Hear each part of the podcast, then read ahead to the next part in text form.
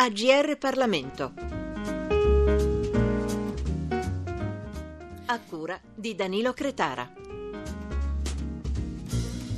Bentrovati da Chiara Paolini a tutti gli ascoltatori del GR Parlamento appassionati di letture. In collegamento telefonico con noi la professoressa Cristina Cattaneo, che è docente di medicina legale all'Università di Milano ed è anche il direttore del laboratorio di antropologia e odontologia forense. Benvenuta professoressa, grazie per essere con noi. Grazie a voi. È da poco nelle librerie, edito da Raffaele Cortina, il suo libro Naufraghi senza volto, dare un nome alle vittime del Mediterraneo. Professoressa, io per introdurre le sue pagine, la storia che lei racconta e far capire di che cosa si tratti a chi ci ascolta, vorrei partire dall'Iliade e da Priamo, il re troiano padre di Ettore ovviamente faccio riferimento alla storia perché è fondamentale, cioè abbiamo testimonianze nella letteratura ovunque della, dell'importanza del, del, dare un nome e soprattutto poi di seppellire i morti. E eh, direi che questo è un diritto sacrosanto delle persone che non ci sono più ma soprattutto eh, si cerca di dare un nome ai morti per i vivi che ci stanno dietro. E questa è una cosa che spesso non ci ricordiamo ma eh, non dare un, mo- un, nome a un morto indica non eh, far sì che la persona che eh, rimane, un padre, una madre, un fratello, non possa iniziare un lutto e quindi fa sì che si viva perennemente in un limbo che porta delle, delle, dei disturbi anche psichiatrici molto molto gravi. Possiamo immaginarcelo facilmente, credo. Professoressa, lei però spiega anche in maniera molto dettagliata come l'identificazione dei morti non è solo una questione di umanità, di dignità, di elaborazione del lutto, come stava giustamente sì. dicendo, ma sia anche una necessità amministrativa e giuridica e in questo il nostro Paese, non credo che tutti lo sappiano, è all'avanguardia da quando è stato istituito dal Parlamento nel 2007 la figura del commissario per le persone scomparse. Di cosa si tratta? È un ufficio di governo fondamentale, secondo me è un fiore all'occhiello italiano, una figura che non esiste in altri paesi europei, è un ufficio che eh, fa un monitoraggio delle persone scomparse e nello stesso momento dei cadaveri senza identità e cerca di creare quei match, quel, quell'incrocio che faccia sì che eh, si possano identificare i morti senza un'identità e questa è diciamo, una situazione, un ufficio unico in Europa. Professoressa, io cito, uso un'altra citazione, oltre a quella dell'Iliade, che lei usa nel suo, nel suo lavoro, in questo suo libro, e cioè lei a un certo punto parla di Totò e della livella, è una cosa molto famosa per noi italiani, cosa c'entra? C'entra che purtroppo, Totò diceva che la morte è una livella, ma eh, purtroppo nel nostro lavoro vediamo che non è così, ci sono i morti di serie A e di serie B e eh, lo dimostra l'argomento un po' del libro che eh, appunto rivela quanto nel disastro più grande del, de, degli ultimi tempi, eh, che sì è vero che è diluito nel tempo e nello spazio, ma che ci vede eh, parlare di oltre 50.000 morti nel Mediterraneo, di eh, quanto questi morti non abbiano diritto alle stesse cose dei morti in altre situazioni tragiche come negli incidenti aerei. Noi corriamo subito a identificare i morti nostri, tra virgolette, eh, in eh, navi, in aerei, in treni, eh, per queste persone non si sta facendo niente. L'Italia per prima e unica in Europa ha proceduto un po' a cercare di arrivare a quella livella, no? a trattare tutti allo stesso modo. Da quasi vent'anni, infatti, il Mediterraneo è una specie di sudario comune di oltre 50.000 persone, come lei ricordava poco fa. Quando e perché è iniziato il vostro lavoro? Quando è entrato in campo il Labanoff, che è l'acronimo di laboratorio appunto di antropologia e odontologia forense? Ma abbiamo sempre accompagnato un po' nelle questioni tecniche, da un punto di vista scientifico soprattutto, questo, ufficio del commissario straordinario per le persone scomparse dalla sua nascita nel 2007, ma soprattutto per, per questioni domestiche. Eh, nel momento in cui eh, grandi associazioni umanitarie hanno incominciato a chiedere ai paesi del sud dell'Europa eh, ma voi avete delle banche dati con i morti di questi disastri del Mediterraneo? Perché noi abbiamo eh, persone che ci chiedono chiedono, abbiamo eritrei, siriani, sto parlando del 2013, che ci chiedono eh, dove possono andare a cercare i loro morti. Ecco, in questo momento eh, arrivano degli input da diverse parti e in questo momento questo ufficio di governo parte in questa che è stata proprio una vera, e pro- una vera e propria crociata. E voi avete iniziato da subito a collaborare con loro? Noi abbiamo iniziato da subito a collaborare, abbiamo prestato le nostre forze, ma diciamo che poi presto è diventato un progetto con più università, da Pavia a, a Palermo, diciamo che nel, nel, progetto si è allargato su diversi disastri, non ultimo il 18, quello del 18 aprile 2015, dove eh, mi piace ricordarlo il mondo accademico, oltre alla Marina Militare, i Vigili del Fuoco che hanno fatto un lavoro enorme, ma il mondo accademico ha prestato 12 università. Questo è un vanto per il nostro paese. Un'altra cosa le volevo chiedere e vorrei raccontare agli ascoltatori, si scopre leggendo il suo libro, che eh, AM e PM, scopriamo proprio nelle sue pagine, hanno anche un altro significato, oltre a quello di indicare l'ora negli stati anglosassoni, cioè ante meridian e post meridian. Che altro vogliono dire? Eh, è una base del vostro lavoro? Una base del nostro lavoro perché sono i codici attraverso identifichiamo ante mortem e post mortem.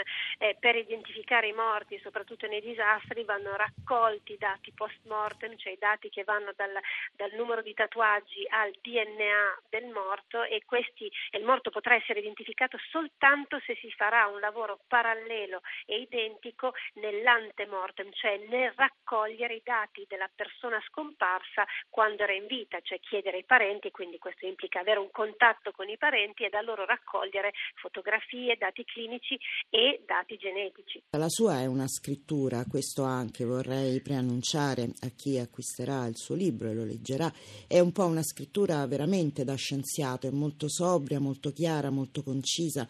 Però, malgrado questa prosa, o forse proprio per questo, le emozioni sono molto potenti e quindi chiederei alla regia di far ascoltare un brano dal suo libro.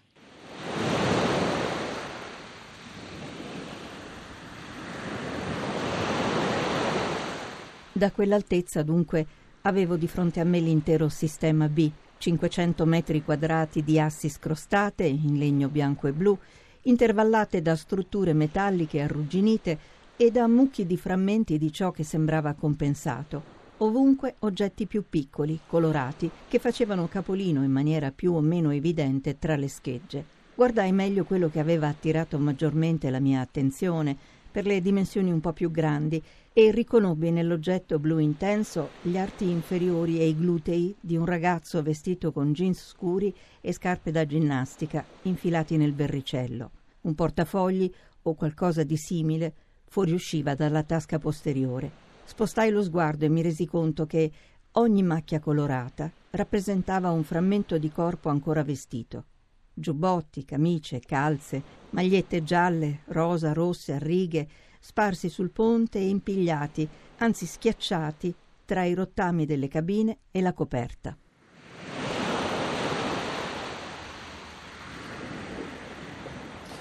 Professoressa Cattaneo, siamo con lei a Melilli sulla costa siciliana tra Catania e Siracusa. Ci racconta la storia del barcone.